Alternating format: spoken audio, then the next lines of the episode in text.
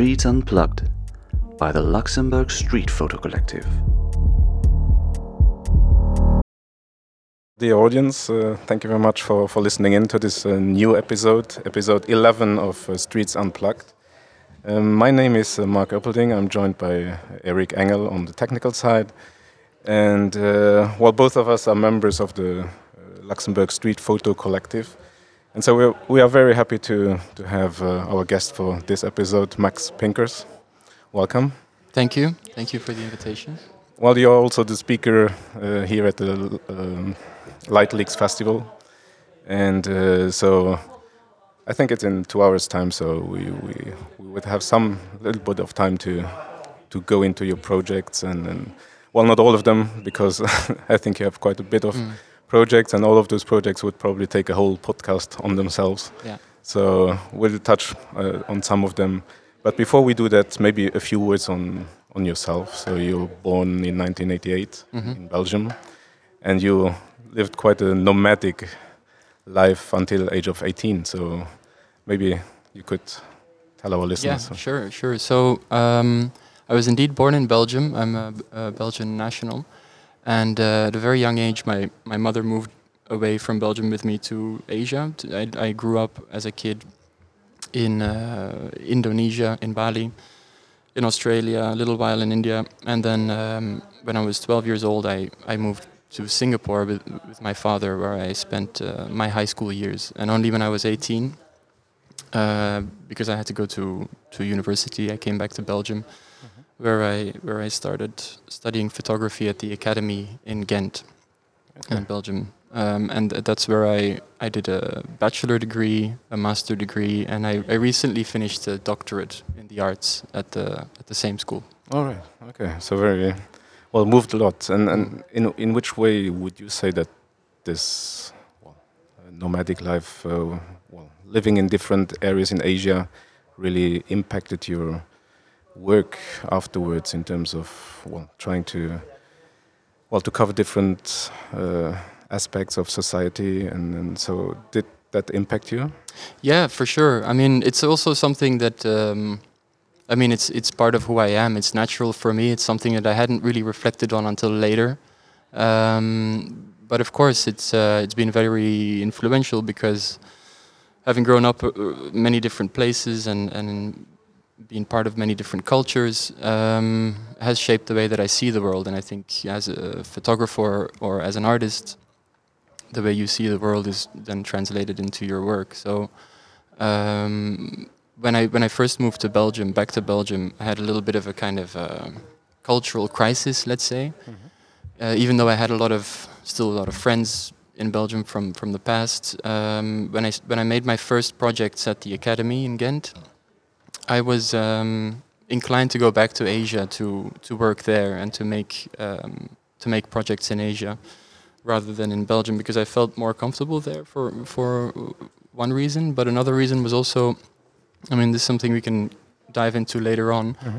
is that um, thinking about documentary photography and about the conventions and the formats of documentary photography that I was trying to question, trying to criticize, trying to kind of um, dig through, that, that um, a large part of the kind of traditional documentary photography is going to faraway, exotic, uh, and sensational often places, right? So I was in an interesting position where I had a foot in, in kind of both worlds, um, and I could exploit this aspect of going to a different place that I myself felt very comfortable and very, very much at home, um, and make work there and bring that back and show it in, in Belgium. So I kind of used that position very much also to, to make work with. Okay. And well, yesterday at the opening, you also mentioned uh, the influence of your father in terms of well, you, you talked about the work ethics that you learned from from him? Mm, yeah. So my mother was a journalist, so that's uh, part of also, also part of my growing up. Mm -hmm. And uh, my father is a photographer still, still lives in Singapore. Um, and as a teenager, I would often, for example, be asked uh, to assist him on um, on on photo shoots. He makes commercial commercial work, corporate work, um, and that's where I think I picked up a lot of the a lot of the work ethic of how a professional photographer works on a set, about how you have to pay attention to certain things, about you know dragging around uh, tripods and lights and things like that. Uh, but as a teenager back then, I wasn't really so interested in it. Uh, I didn't know I was going to be a photographer until much later, but it definitely had an influence on me. Yeah. Okay. Because when then I look at one of your works in well, which is the book called Lotus, Mm. your work Lotus. It's well, it's playing in Asia. It's, well, it's recorded in Asia, and, Yeah. and also with this mindset of, of directing and then lighting. So, Mhm. is this really accumulating everything in in, in this kind of uh, work? And and also the other question is. Um, well, you you mentioned that the limitations of, of uh, images, and then you're questioning the limit limitations of images. Mm.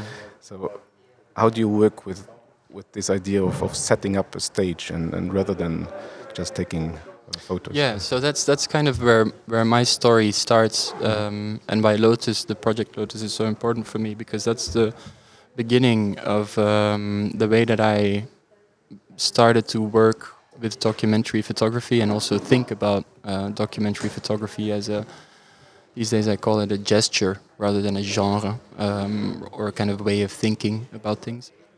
And it really started with Lotus, which I made. It's a project I made in 2010 and 11. With uh, it was actually my um, bachelor degree um, graduation work. I made this together with another photographer, a classmate of mine back then, called Quinten De Bruyn. Okay. So we were with uh, two of us. Quinten is now a painter. He doesn't make pictures anymore. he uh, he turned to painting, makes really nice work. Um, and Quinten and I basically found each other in this idea that I mentioned of trying to question the formats of documentary photography, and by that I mean, um, if you if you look at photojournalism more in in its traditional sense, there's a distinction between documentary and photojournalism, which we can also dig into later.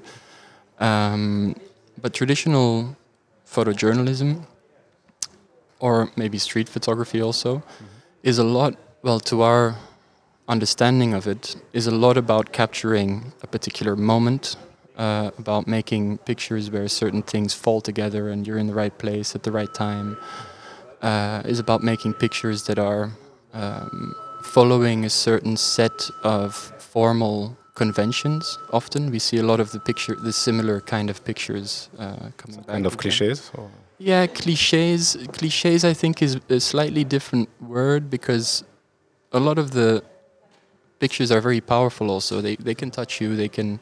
So I think they go beyond the cliches, but it's much more about what the photographer is looking for in order to make that great single picture. So you have like maybe, for instance. Um, the, the the very famous picture of Henri Cartier-Bresson of the guy jumping over the puddle, which is like this um, moment décisif, which has become maybe a little bit of a cliche in itself, but this this idea of capturing that moment where everything falls together, or this unique moment that immediately disappears uh, after after the photo has been made. Uh, or making pictures in golden hour sunlight, you know that you know there's all these photographic kind of um, techniques that are always applied. And we thought, well, Quinten and I thought, well, um, instead of kind of roaming the streets or walking around with a camera waiting for things to happen or finding the perfect place or, or, or time or being at the right place at the right time and making that those perfect images that the traditional uh, uh, photojournalists are often looking for, why don't we simply put them together ourselves? Why don't we give ourselves the freedom to make the pictures we want without needing to wait around? Maybe we were, were impatient or maybe we we were not very good street photographers or photojournalists in that sense. Um, so we started doing that to get straight to the point and make these great, well, formally and aesthetically great images or tableaus or scenes, um, but at the same time using flash lighting, artificial lighting, multiple different lights on location in this kind of street or documentary setting to create um, an artificial uh, aspect to, to add something artificial or theatrical to those images, Okay. which would then kind of uh, contradict this idea that those pictures are spontaneous moments, that they are kind of captured uh, one of a kind uh, pictures. You know, so the the fact that it, the pictures look so theatrical and are lit in a, in a kind of cinematic way uh, con- contradicts that they can be made spontaneously because often when something is lit like that, it's it's staged not, or it's yes. set or something. Um, and that's the, the, the the balance that we were looking for to to also kind of self-reference or self-critique the position of the photographer. Um, parody is going a, a, a long way, or that's a strong word. It's not that we wanted to make parodies of like traditional compositions, but we were looking to make pictures that were overly painterly or overly perfect, or where there was always a kind of moment happening that you would need to capture as a photographer, but then at the same time make them come across as very um, staged looking. Okay. And in that sense, that's where it started for me as a method of working, because um, it, it just opened up the doors to so many possibilities of how you could make uh, pictures. You know, it, it, it started to deal a lot more with the imagination of what you can think of before, or what the pictures you want to make that you can go and look for, and then actually work together with people to um, to stage them. And at the same time, hopefully, we we wanted our audience to reflect on on this idea of photography when they see the pictures, to ask themselves the question, well hmm, in how far is this a real authentic moment or in how far is this a kind of manipulated scene by the photographer and i think that's a question we should ask ourselves with every uh, picture Okay. is what does this picture actually um, how does it relate to the reality that it's depicting And then, so the subject you directed them as well, or did you just put up the setting and then wait for something to develop? Yeah, so in every project it's slightly different, that working method, but in Lotus specifically, we had, um, and that's the beauty of working together with two photographers. Uh, it's a kind of method that Quinten and I developed as we went along. We spent about three months uh, in, in Thailand photographing and working on this thing. Um, and um, we developed a method that, first of all, consisted of kind of strict rules that we had to stick to for each other, so that we also knew what we what we wanted, and it was very clear f- to each other what those um, guidelines were. So, for example, we would always want to have everything sharp from front to back. We would never use um, how do you call it the the the, the, the blur, blur, yeah. the Gaussian, uh, the lens blur, the, because this uh, sharpness from back to front also implies a kind of objectivity, you know, from the German school of objectivity, where everything is sharp, where every detail, every detail in the image has a meaning. Um, and this is something, yeah, we can maybe also discuss later, but in, in the kind of tableau form of photography, like Jeff Wall, for example, or this kind of staged photography, um, the beauty of that is, is that every detail in the picture is there for a reason because when you look at the pictures, you think that the photographer has chosen for that to be there. So it must be kind of saturated with some kind of meaning or purpose, right? So that's, for example, one. Another one would be we would have certain things like uh, often we, we, we try to include a kind of reference to someone standing on a stage. So you would see a lot of curbs, people standing on curbsides Okay. On on on trucks, uh, on beds. So there is always, always kind of like a platform in the in the image. Curtains as well. Curtains, yeah, um, which also references to the stage set. And uh, and what we would do then basically is we would we would find a place or we would find people that we would speak to or we would hang around. And uh, since we didn't quite know technically so much yet what we were doing, we would need quite a bit of time to install our lights, set up the camera, um, you know, do some tests and things like that. And by then, the people around would kind of get used to our presence, uh, and we would kind of light the scene. Uh, so the, the scene is, is defined by where the camera frame ends. So a lot of the times, the lights would be right up close to the edge of the camera frame, and then the people would. Um, be in the scene, just doing their thing uh, most often, and then we would start photographing. And we, we're always looking for something that isn't directed. So the people are moving freely and spontaneously within this very con- con- controlled photographic environment. Uh, and that creates that kind of uh, weird contradiction where it's still a kind of authentic moment because the people are not really staging or posing, uh, posing for the photo. But at the same time, it's um, yeah, it's very meticulously framed and, and lit and all these things. And that's the again that balance or that contradiction uh, that we were always looking for in every picture in Lotus. And sometimes it, it's very it worked very well. Other times it's more posed. Uh, other times it's it's uh, more spontaneous. Uh, but it was always trying to get that fine balance of something, as you would in a in a street photograph, capturing some moment. Uh, but then within this, Set. yeah, within this set, yeah. And when you compare this to your other project about uh, arranged marriages in, in, in India, I, well, the title is this. I love the title. you have to explain it. So the will they sing like raindrops or leave me thirsty? So, Mhm. and in, in terms of setting and and asking people, well, to perform or to be in this set, is it is it different from from Lotus or? Yeah, so Lotus, uh, as a subject matter, um, we worked with uh, transgenders, also known as ladyboys or kathoey in, in Thailand, uh, which were kind of our red line to, to make this, you could say, meta documentary in a way, uh, because every documentary obviously needs a subject, right? Uh, but in Lotus, that's that's um, that was the very beginning, uh, and up till now, every work I've made is uh, trying to figure out a different balance between what the subject matter is and this kind of self-referential layer on photography, which is a very, and I think that's what documentary making is about. Is, is about how far can you go in a kind of abstraction or a kind of critical thinking of the medium itself, while at the same time saying something about a subject matter or about a societal issue or about a question that um, that is important for uh, for the world we live in.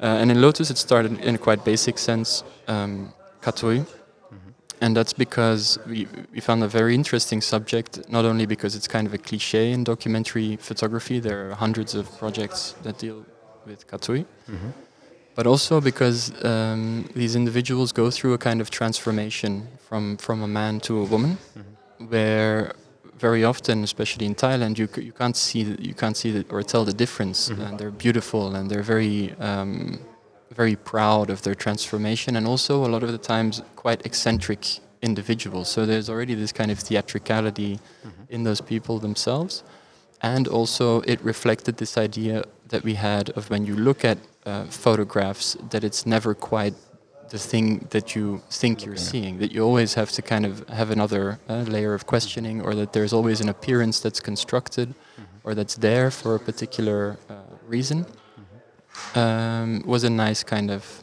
mirror to to photographs as, as well. Uh, so in in my work that I made after that, I always try to sidestep that question. And in uh, Will They Sing Like Raindrops or Leave Me Thirsty, the subject um, there is kind of the question of love and romance in India in relationship to the tradition of arranged marriages. So this is something that's still quite uh, common, especially in like rural areas where uh, not not not especially, but I guess in a, in a kind of larger sense, the parents still are involved in picking uh, who who their children marry. Um, and we stumbled uh, in research. We stumbled upon this organization called the Love Commandos, and they're an organization that exists in order to help um, couples that are fallen in love, but from but that are not allowed to marry because of their difference in caste, because of their difference in um, religion, in social status. There's a whole number of reasons why people um, can't be together, and this organization helps those people. Um, often uh, to hide from their families who are trying to kill them. It's called honor killings. It still happens a lot. Uh, and they help them start a new life. They help them uh, get married, get the papers, and so on. So just the fact that this organization exists is already quite telling. Um, and I found that interesting because actually before that I made a project called The Fourth Wall in, in India, but it's a kind of follow up from that where the idea of romance is very influenced by Bollywood cinema uh, in India, and we all know the kind of also cliches of um, of the Bollywood uh, love story and the uh, the kind of um, um, imagination around that. And there, I found in the subject itself interesting that there is this um, duality between people being murdered because they're not allowed to be together, and this very Bollywood-esque uh, fantasy of romance. So again, uh, kind of conflict between the imagination and reality, which I think is often what photography is also about. Uh, images and the way we read them and the way we look at them mm-hmm. deal a lot with the imagination and our own um, fantasies we have that we project onto them or how we read them uh, that are often very far away from an actual reality. So there I, I this is together with uh, Victoria Gonzalez Figueras, who assists me, who's my wife now, and who's kind of my production manager. Um, we went together into into the secret shelters of the Love Commandos and made portraits of couples that are running away, that are um, staying in these places, and listening to their stories. Um, and then we also made photographs outside of these secret shelters, which all kind of play with these Bollywood tropes uh, and this more Bollywood-esque um, imagination of, of love and romance. So in the book, those two things come together, and of course that um, that way of working that I explained in Lotus, this kind of theatricality, this kind of um, um more um, I don't like the word to use the word fictitious, but documentary photographs that reference to an imaginary world ra rather than a real one um, come together uh, and contradict each other again. There's kind of friction between the two, and that's what I'm always looking for in um, in the subjects that I work with. Is that there is a kind of um, also from a creative perspective, a kind of opening or a kind of freedom where, as an artist or a photographer, you can make the images that you want to make and that you don't just have to wait for them to pass by or, or, or cross your path. That it's about um, being able to create images rather than waiting for them to happen or being in a place where these things um, you know, appear in front of your lens.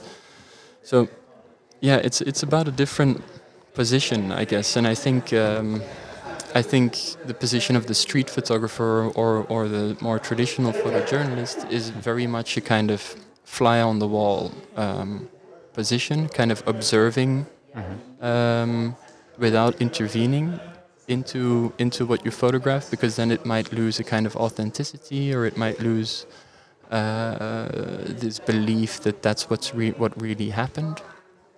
Uh, but I think there are so so many more ways of making uh, photography that is a perfect reflection of reality without having to take this objective uh, position all the time. And, and in uh, Lotus, you also distributed cameras to your subjects. Yeah. yeah. So what what would you want to to get out of this? So really, how they look at the photographers. So really, this interaction between um, subject and yes, also yeah. But um, for us, it was a way. So what Quinten and I were doing is we were making very painterly, very aesthetic um, pictures from a, um, a kind of uh, formal tradition that references Western art, you know, like the, the, the tableau painting uh, uh, conventions. Um, and to make clear that what we were doing was a construction, was um, was something that we kind of yeah, that the photographer is always making beautiful pictures to make that clear, or always looking to make a beautiful image in that traditional sense. Mm-hmm. We chose to give some 35 millimeter disposable cameras to some of the people that we had photographed, and we said just um, just finish the roll, no directions. You photograph whatever you like, and you uh, give it back to us, and we'll develop it as part of the project.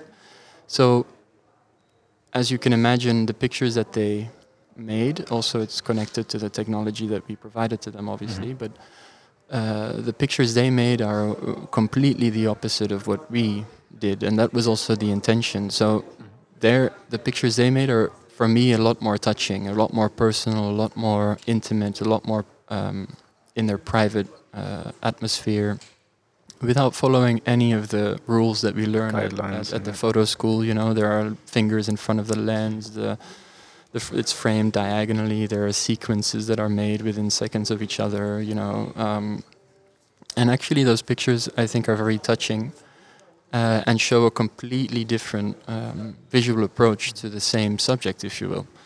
So in the book, what we did is we had these um, fold-out pages. They're all on yellow pages where you can see every image that they made in the original sequence without editing them. Also, so we chose to publish all of them.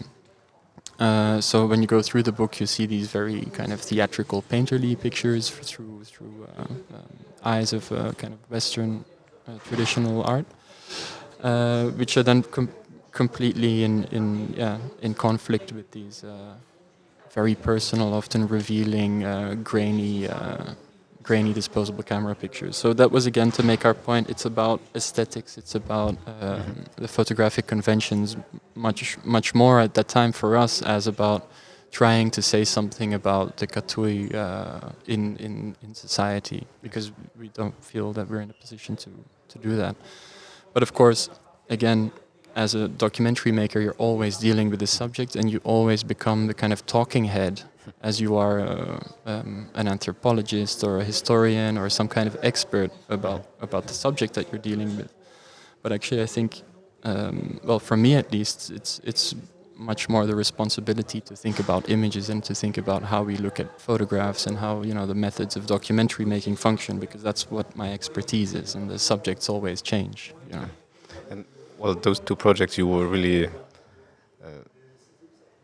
you were ahead of, of the setting, so you you took charge of the setting, and in another project, which is uh, Red Ink, Mhm. you basically were part of the setting. So Yeah. you had to travel to on the, it was a commissioned uh, work uh, to Mm. North Korea. Yeah. So how did you experience being part of the setting instead of Yeah, so um, that's indeed another um, another step in in my approach as a as a photographer or as a, a documentarian. Is um, in 2017, um, the New Yorker magazine asked me to go on assignment to North Korea, and this was at the height of the tensions between Donald Trump and uh, Kim Jong Un when uh, Kim Jong Un was going to bomb Guam and Trump was calling him Little Rocket Man on Twitter and things like that.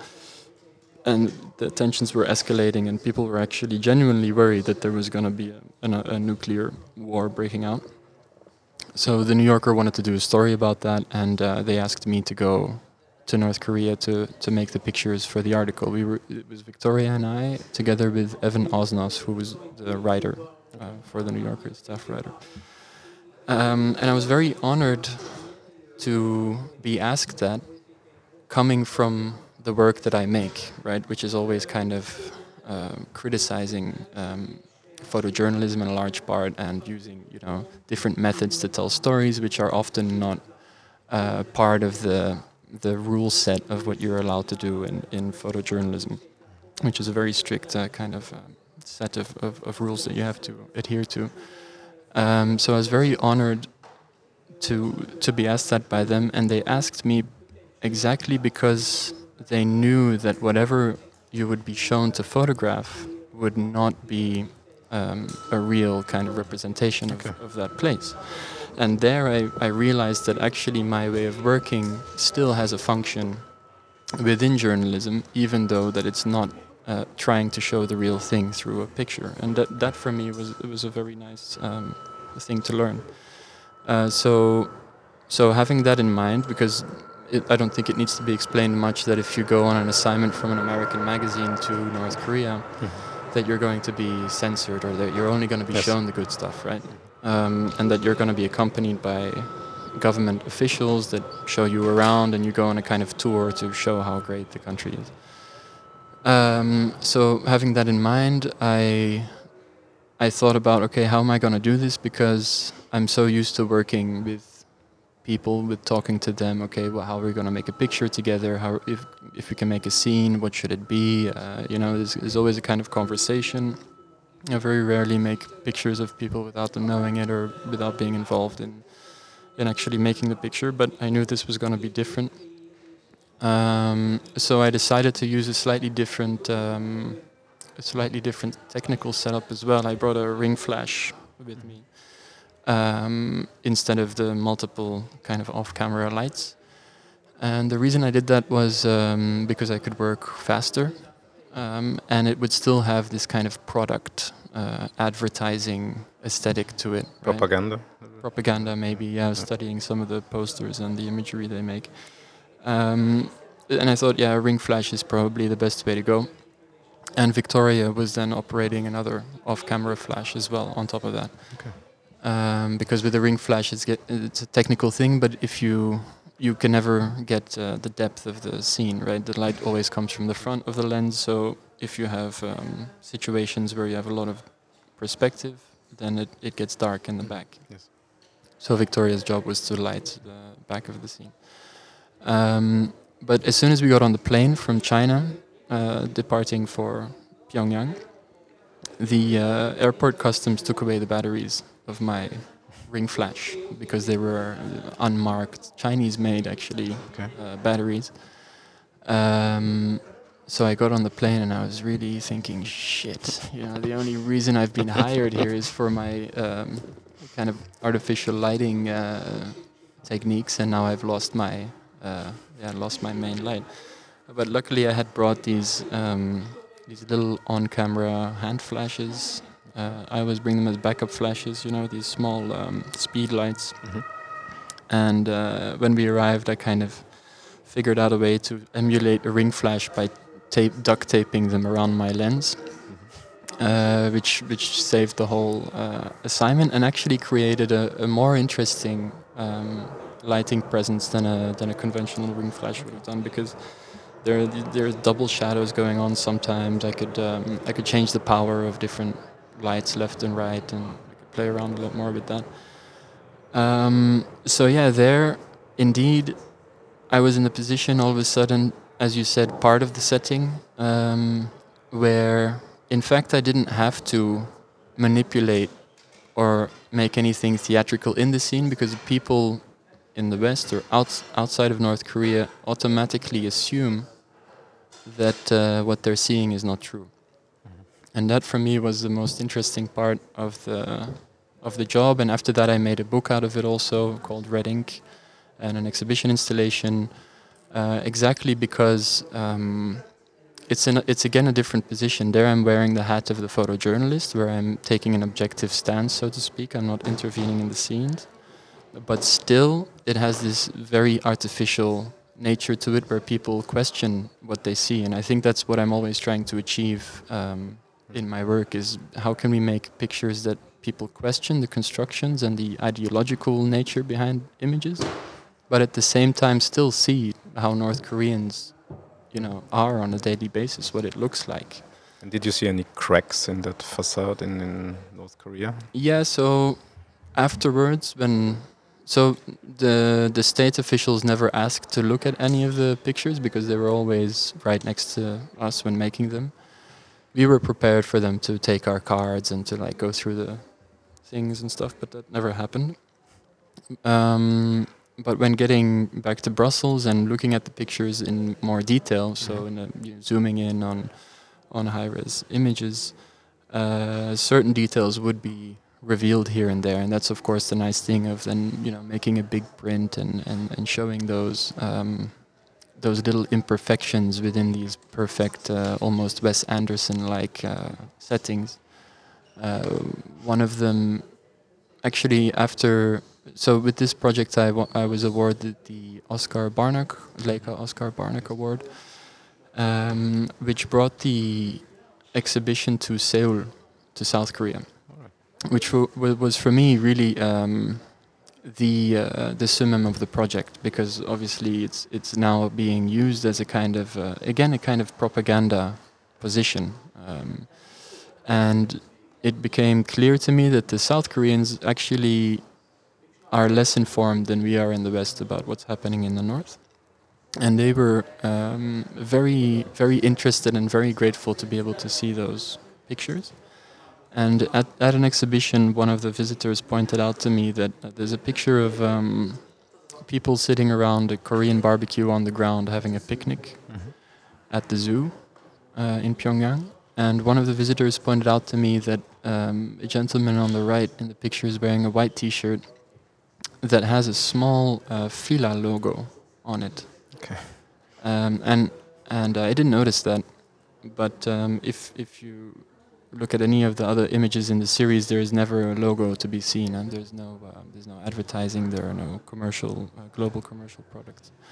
Uh, only in that picture, he's wearing a Fila T-shirt, and on top of that, on the same spot where every North Korean is supposed to wear the pin, the red pin of the great leaders.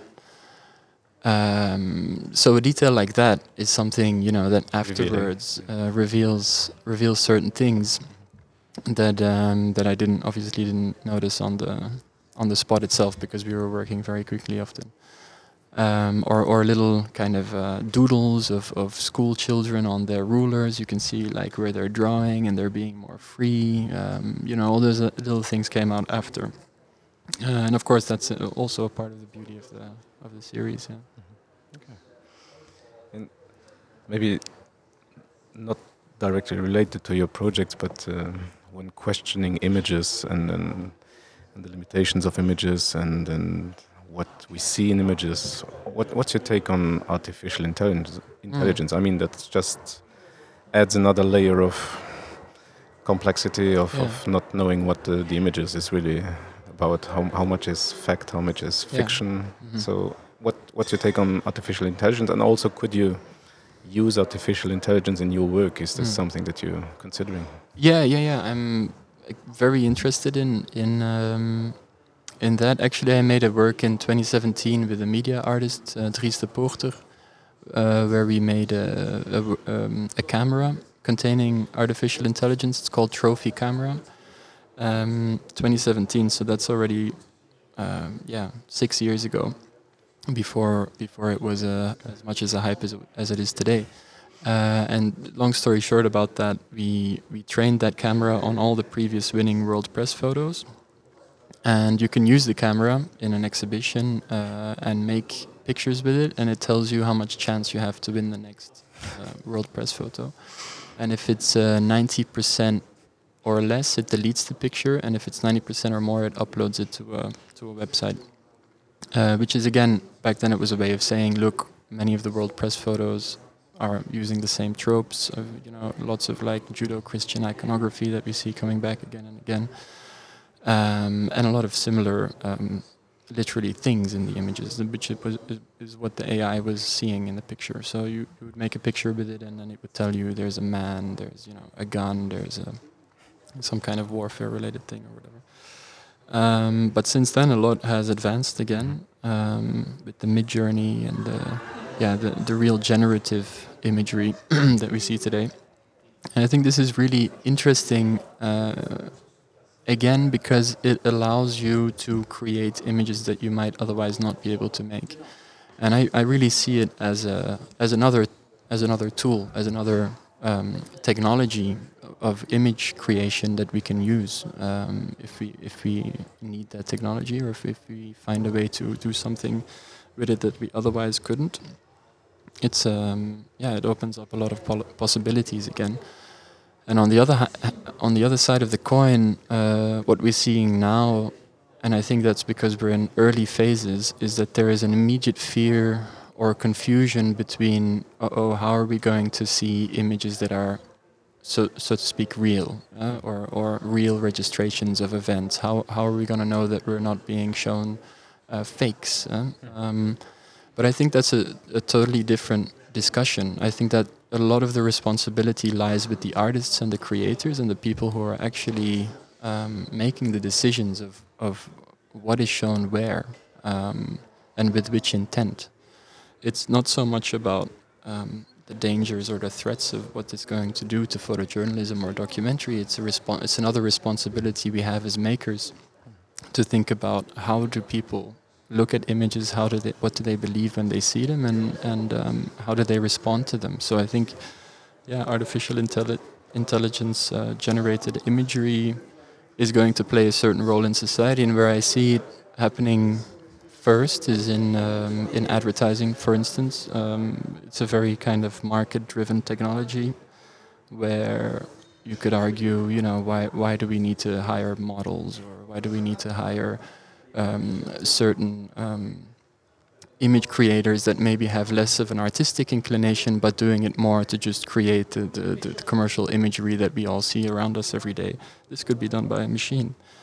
um, and I think that's where where it's going to to have the biggest impact first, because you know a lot of the um, people it can generate that they don't have rights. You don't have to deal with the you know uh, licensing their images. Uh, you can create fictional people, and I think everybody will be fine with looking at fictional models in a sense. Um, but anyway, I'm speculating a bit, um, and I'm very interested to see what the documentary possibilities um, will bring. And there, there have been quite a few projects already uh, that have caused also a bit of controversy and a bit of discussion and a bit of stir, uh, which I think is very interesting because it's all part of the same discussion, essentially, that's been going on since uh, since the 70s. You know. And it's really new logic in, in Yeah. questioning images. And, Yeah, and maybe people become more aware of how um, it's not because it's AI generated that we should question it. Maybe we should also question, other things. Well, yeah, all the other images that are out there, and and you know who's been making them and who's been showing them to us. Exactly. Okay. And maybe a last thing on while you're giving also uh, workshops, uh, beginning of June in, in I think during the Brussels Street Photography Festival, and the, the title of the uh, your workshop is manipulation in documentary photography. So I'm I'm interested in what you will, or what the uh, well the What- what candidates of will the- yeah, what they will Yeah. show them or what you will how, what they will learn. Yes. Yeah, yeah. So the the workshops I do are always trying to be a little bit in tune with the audience that I expect, and I think, uh, and I see this a lot with uh, students of mine too uh, at the uh, academy where I teach, is um, when you start engaging with uh, trying trying out photojournalism or documentary photography or any kind of photography that deals with um, conveying a sense of uh, reality or truth that um, there seem to be a lot of rules in place. There seem to be a lot of unspoken things that you can and cannot do. Uh, there seems to be a fear of intervening, of um, of referencing to your own position. There, it, it, it, feels a lot that the photographer needs to be a kind of invisible presence that just records through a kind of window onto reality, and then you know the viewer makes out for themselves what what they're supposed to think about it. Um, and in that particular workshop, I lay out a number of examples where traditional photojournalists have been, let's say, uncovered to have manipulated or staged things, whereas it was assumed that they were operating in a different manner. Uh, and that has caused controversy. Uh, whereas there are a number of other photographers, maybe like myself too, who have been um, doing the same thing, but openly uh, and as part of the discourse around the work, um, breaking the rules a little bit.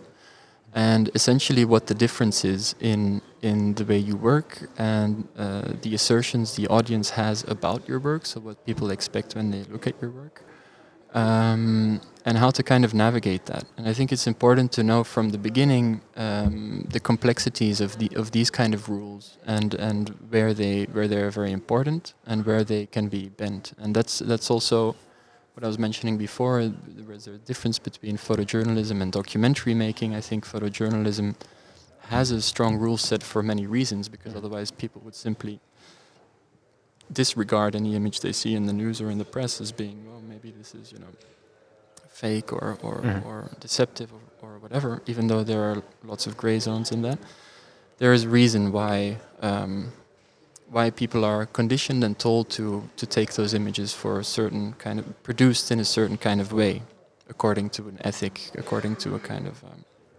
because it has a very responsible position in society Whereas documentary making, I think, is completely the inverse. Instead of um, adhering to a, a number, a set of rules to to assert an audience on how to read those images, I think documentary photography has to depart from questioning the, the photographer and questioning the medium and the language that you are using to communicate something.